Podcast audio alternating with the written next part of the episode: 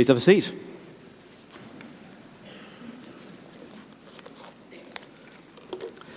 Well, as Peter we're looking at uh, Christ alone today, one of our series on the five solas of the Reformation, looking back to the 16th century and the massive change that happened there.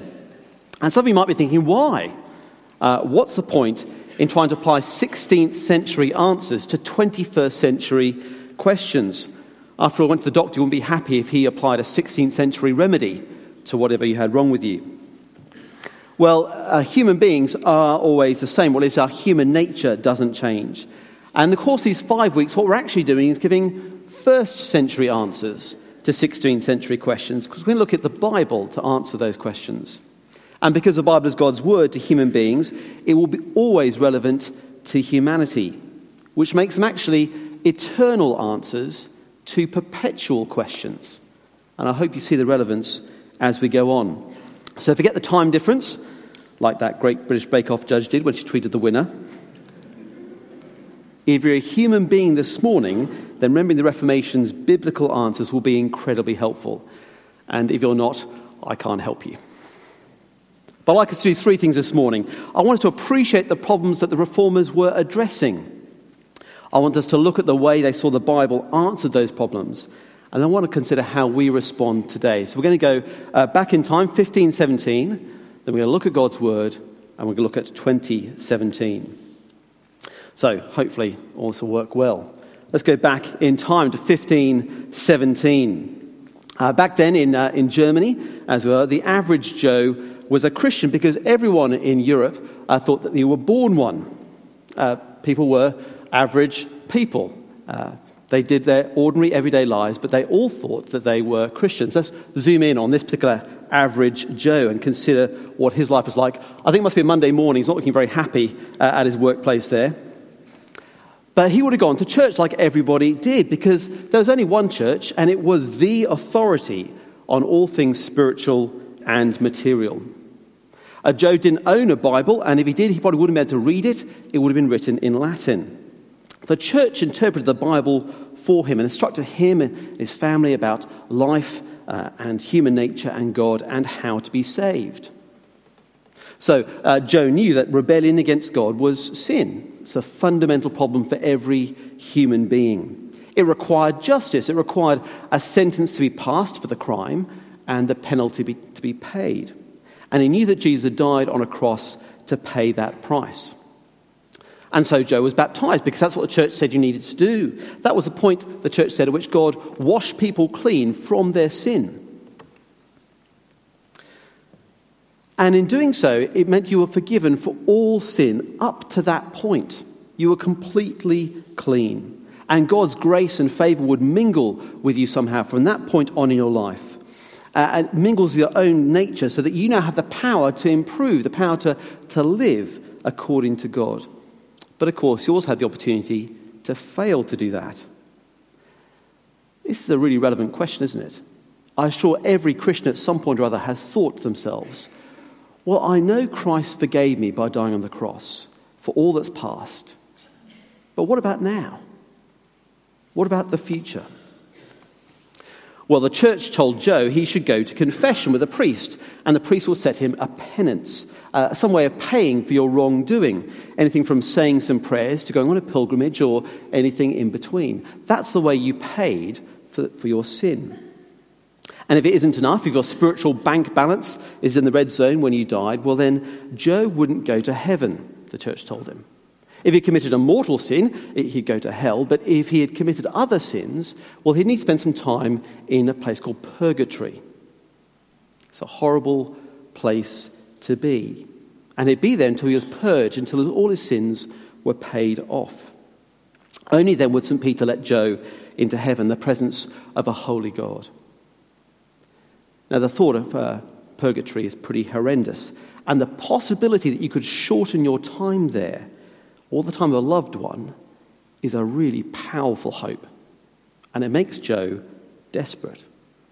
So, Joe and his family say prayers for the dead. They do everything they should do. They pray to the saints. They even perhaps visit relics, uh, the bones or clothes of saints and the like, even if it costs them money, which it often did. Anything to shorten or escape purgatory. Here's a line drawing of uh, Pope Leo the 16th, sorry, 10th in the 16th century, displaying the bones of St. Peter. Actually, it's not. It's 2013. You see, these issues are still relevant today, aren't they? And the church could also grant indulgences.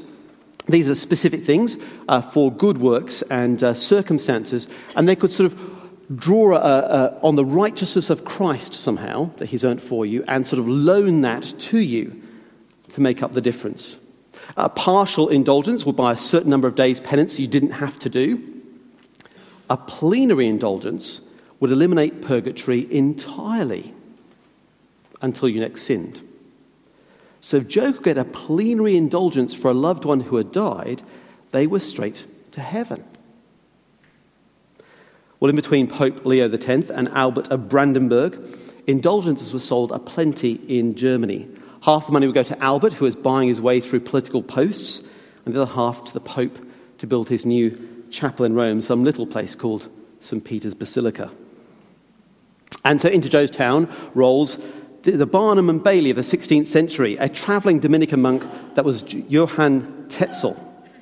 What a great name, Johann Tetzel. He was a, a popular, crowd pleasing preacher.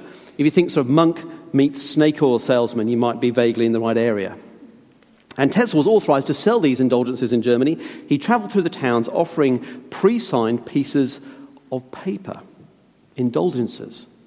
And every uh, sales pitch needs a, a, a little catch line. So his was As soon as the coin in the coffer rings, the soul from purgatory springs.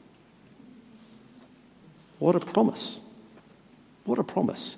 Well, Joe would have to be pretty selfish not to empty out the family coffers to buy one for his dear departed mum, or whoever it was. It was a really shameless uh, act on the part of the church. It makes a, that parliamentary cash for questions thing a few years ago pale into insignificance. This is literally cash for heaven. And this was, I think, the final straw for Martin Luther when he uh, pinned his 95 statements to the cathedral door.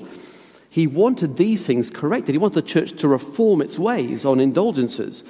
But that ended up being the tip of the iceberg. And all sorts of other things came out as well. Let me read you two of his uh, points. They preach only human doctrines, i.e., it's not from God, who say that as soon as the money clinks in the money chest, the soul flies out of purgatory.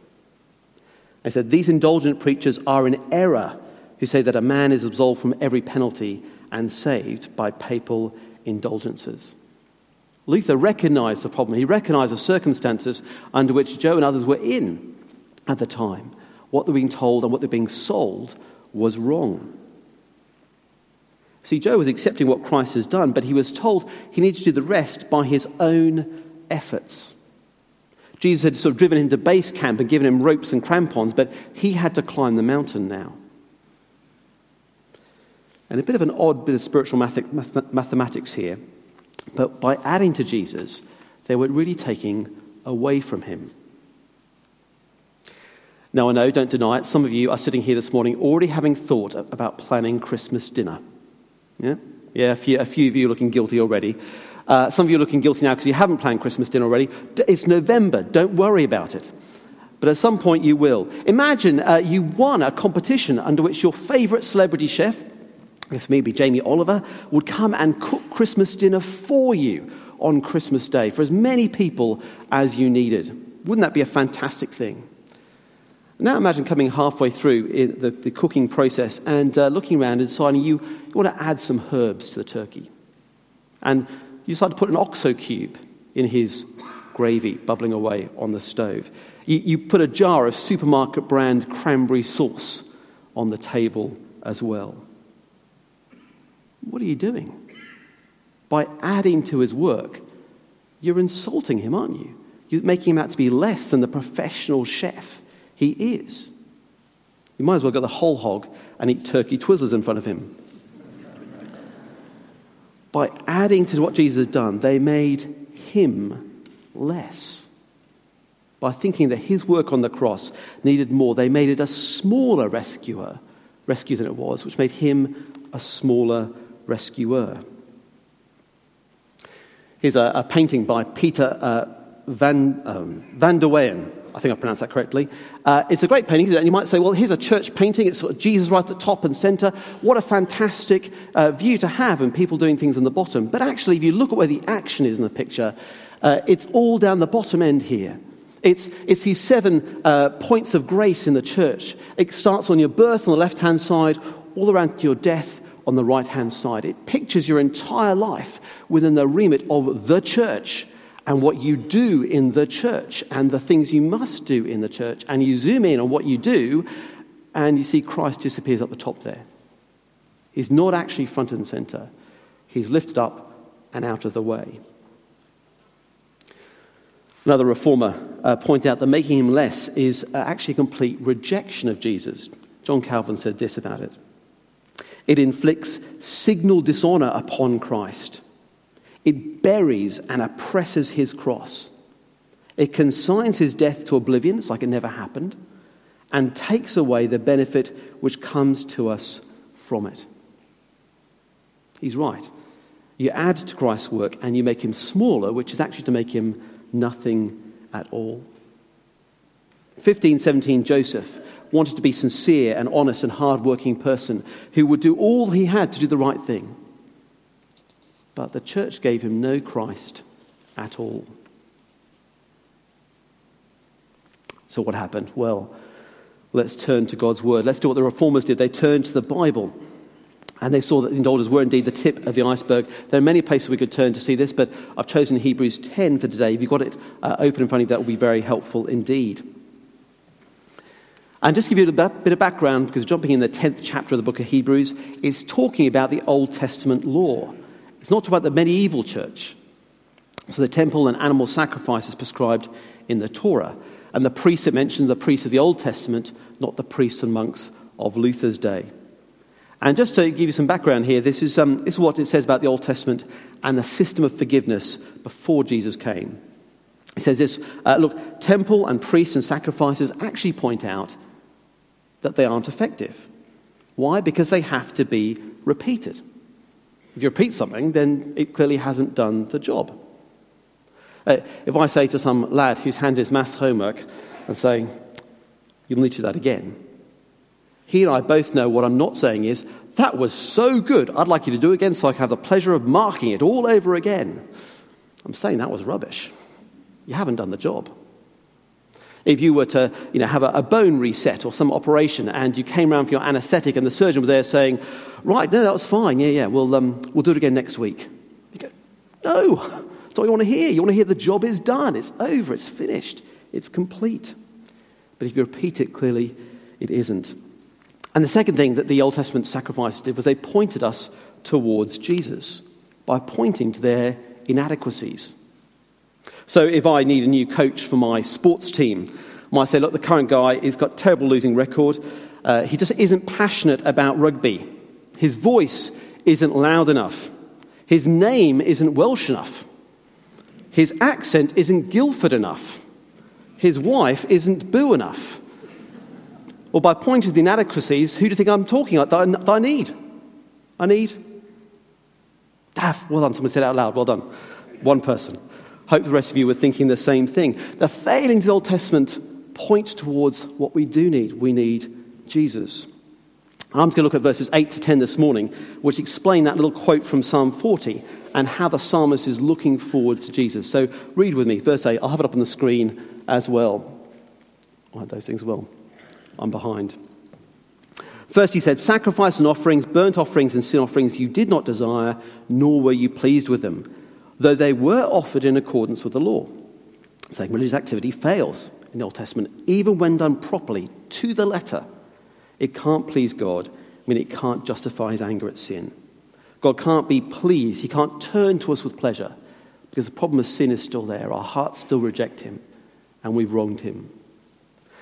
And then he said, verse 9, Here I am, I've come to do your will. He sets aside the first to establish the second. See, the psalmist is rejoicing that actually there is somebody who can do God's will. There is somebody who can save people in the way that God wants to. And the old failing system is done away with because the new one actually works. There is someone who can satisfy that demand of justice on God's part, who can do the impossible and atone in every way for people who rebel against God. And so in comes Jesus, a man born in a barn from up north in an occupied nation that was barely noticeable in a vast empire. A hint of scandal around his birth, a family who didn't understand him, with no money to his name, who'd likely never reached 40, never married, and had only his clothes to leave behind. But in the opening sentence of the book of Hebrew, he's described this way. God has spoken to us by his Son, whom he appointed heir of all things, and through whom also he made the universe. The sun is the radiance of God's glory, the exact representation of his being, sustaining all things by his powerful word. He provided purification for sins and then took a seat at the right hand of the majesty in heaven. Along comes Jesus. He is no small Christ. And what does this man from Nazareth and this son from heaven do? He actually satisfies God's anger against sin. Have a look at verse 10. And by that will, we have been made holy through the sacrifice of the body of Jesus Christ once for all. I just want to take a moment to go through one phrase at a time through this verse here, because it's helpful. Help, would have been helpful to the 16th century. It's helpful for us this morning. Firstly, uh, we have been made. We have been made. It's past tense, it's complete. It's done, it's dusted. If you do something and then sit down, it's because it's, it's job done. Uh, the world high jump record is 2 meters 45 centimeters. Uh, I once saw uh, high jumpers jump. It was an amazing thing to see them. They get sort of five goes to get the maximum height they can. But if someone uh, strolled into the stadium, jumped to four meters, and landed, what would they do next? They put their tracksuit on and go sit down. They've won the gold medal. There's no way anybody can beat that jump. We're told in verse 12 that uh, when this priest had offered for all time one sacrifice for sin, he sat down at the right hand of God. He sat down. Job done. Made holy, we're told. We have been made holy, completely forgiven, with a standard of righteousness that meets God's character. Made holy. He's the only one about whom the word holy can be rightly used. It doesn't say we were made a bit better, we were made quite good, we were retrofitted for ethical conduct. It says made holy. And through the sacrifice of the body of Jesus Christ. The only way a, a criminal's crime can be dealt with is actually if they serve the sentence. The only way to make a, a sacrifice that allows all the guilt of hum, a human being to be dealt with properly is to use the person as the sacrifice. That Jesus who went to the cross was as human as you or I. And yet, the only way one person could offer himself for another, let alone the sins of the whole world, is if he is as God as God is. The way there's no unfairness in the substitution, is there? Because the one giving the punishment isn't fooled, he isn't cheated, He's actually taking it upon his own son. God within himself takes on our own sin. How else is that an eternity of God's wrath for many people could be put into a finite span of minutes if it were not an infinitely valuable sacrifice? What other seat could Jesus be given after all that than the one at the right hand of the Father? when we stop and we have a look at the cross, it's like, it's like a, an infinitely valuable diamond. You ever stopped and looked at a diamond?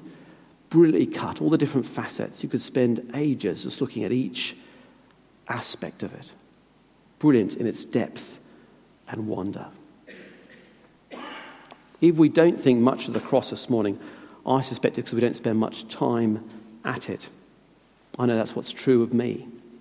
It can become verbiage on our lips rather than wonder in our heart. The cross of Jesus, properly understood, shows us no small Jesus, no lesser Christ. So we have been made holy through the sacrifice of the body of Jesus Christ once for all. What a relief if Joe had understood this back in the 16th century. This is an unrepeatable action. One event for all people, all circumstances, and for all time. The forgiveness that Jesus earns is the only thing in the universe which is actually one size fits all. You've been to a shop and seen a bunch of, of gloves and hats or something that says one size fits all. I once saw some trousers that said one size fits all. I mean, Lycra is good, but that's, that can't be true. Well, Jesus' death is the only thing, when it says one size fits all, it really means it.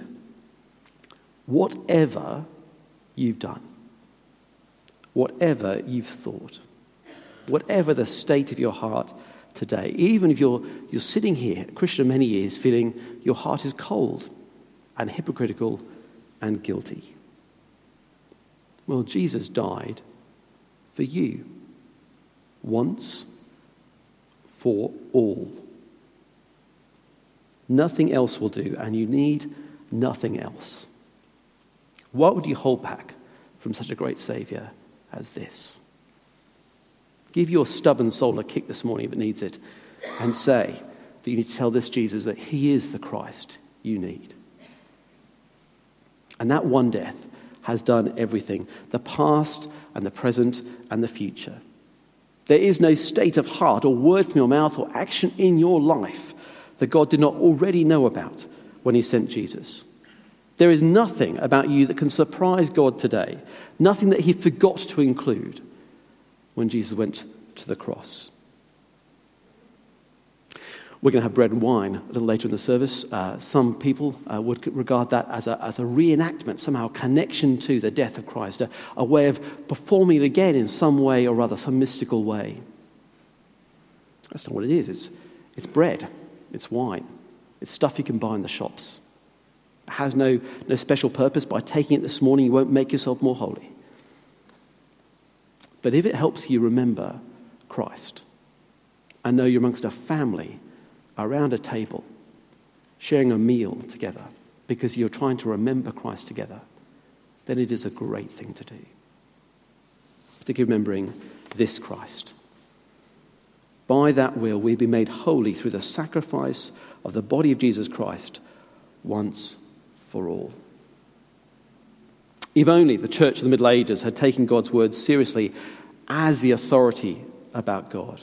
This is just one of many places they could have gone to see that Jesus is the one sacrifice they need, and they need nothing else. And we can thank God today, can't we, that He led Martin Luther and John Calvin and many others not just to read the truth, but to fight for it under difficult circumstances so that other people could hear it too and see it for themselves as they open their Bibles, and that we can have that today. Well, if the problem of the Middle Age was they had to add to Christ, then uh, thinking about our society today, I think it's pretty obvious that most people would regard it as having run out of PowerPoint slides. Most people regard it as having, uh, we need less than Christ. Our society subtracts rather than adds to what Christ has done. Our world says, well, look, uh, sin, it's a really an old fashioned term, it's outdated. God, well, he might exist, I don't quite know.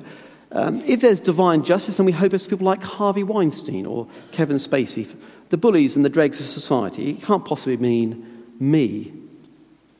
Jesus could be actually your, your guide or your example, but you need much more than him. No, if you're going to be happy and fulfilled as a person, you'll need uh, money, a lifestyle that suits you, perhaps some mindfulness or some exercise, whatever it is that creates a fulfilled, happy person in you. Jesus, I say, oh, he's not all you might think he is.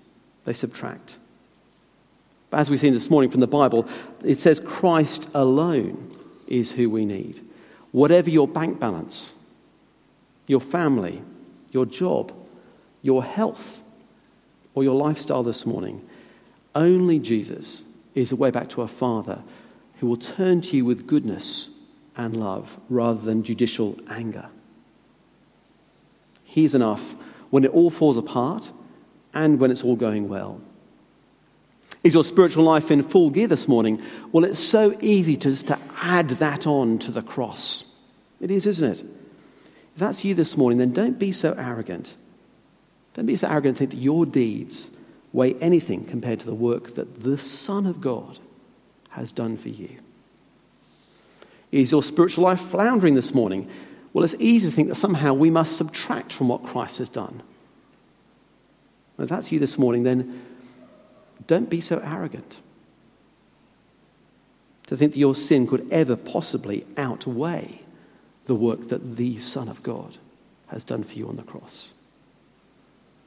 See, what we can't do is look to Jesus for our salvation and then look on Monday to our moral to do list, look to our, our Christian fulfillment of our, our duties.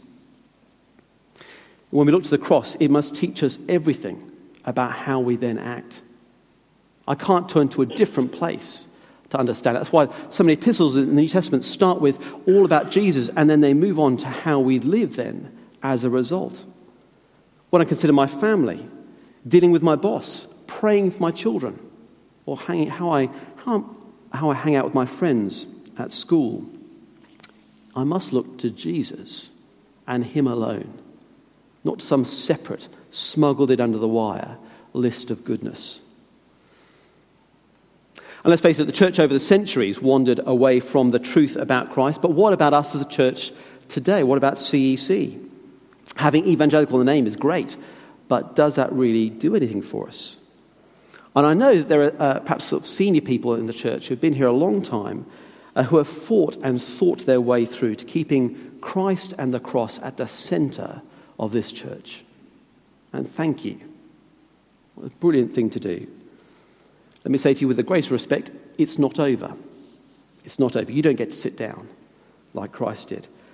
Uh, this uh, battle isn't over because it's been thought out once only, or because you have great leadership. Can I challenge you? How are you helping the generation below you pick up these same questions, the same struggles about making Christ the center of all that we do? In services, in prayer meetings, everything that we do, in our planning and our finances. How are you passing that on? It's not something we can step away from. If you're someone who's come into this church, uh, as I have, you found a place where the Bible is taken seriously and Christ is honored, which is brilliant. It's wonderful. But it didn't just happen, and nor is it perfect. If you're going to be a part of it, then how are you going to make sure it's not Christ plus? Creeping in over years, or Christ minus. In a home group, in conversation, in serving on a rota, how will you contribute to that? And young people, uh, teenagers, students, you might regard yourself as being on the bottom rung of the ladder. Surely no one expects anything of me just yet, perhaps serving on a, a tea and coffee rota. I'm here to be fed. Well, no.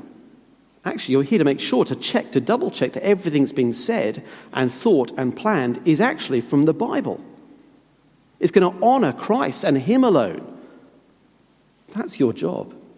You don't wait until you're in some kind of ministry role when you're older. You must be doing that now. See, a spiritual reformation in the 16th century was a rebuilding from the ground upwards. But in our day, it is a constant work for all of us unless we move towards Christ, we will slip away from him. So it's not just a case of asking each one of us this morning, is Christ, Christ alone, in your heart? It's also asking all of us to work together to make sure that He alone is the center of our church. Otherwise, uh, we're not that much different than the church of the 16th century. Let me pray.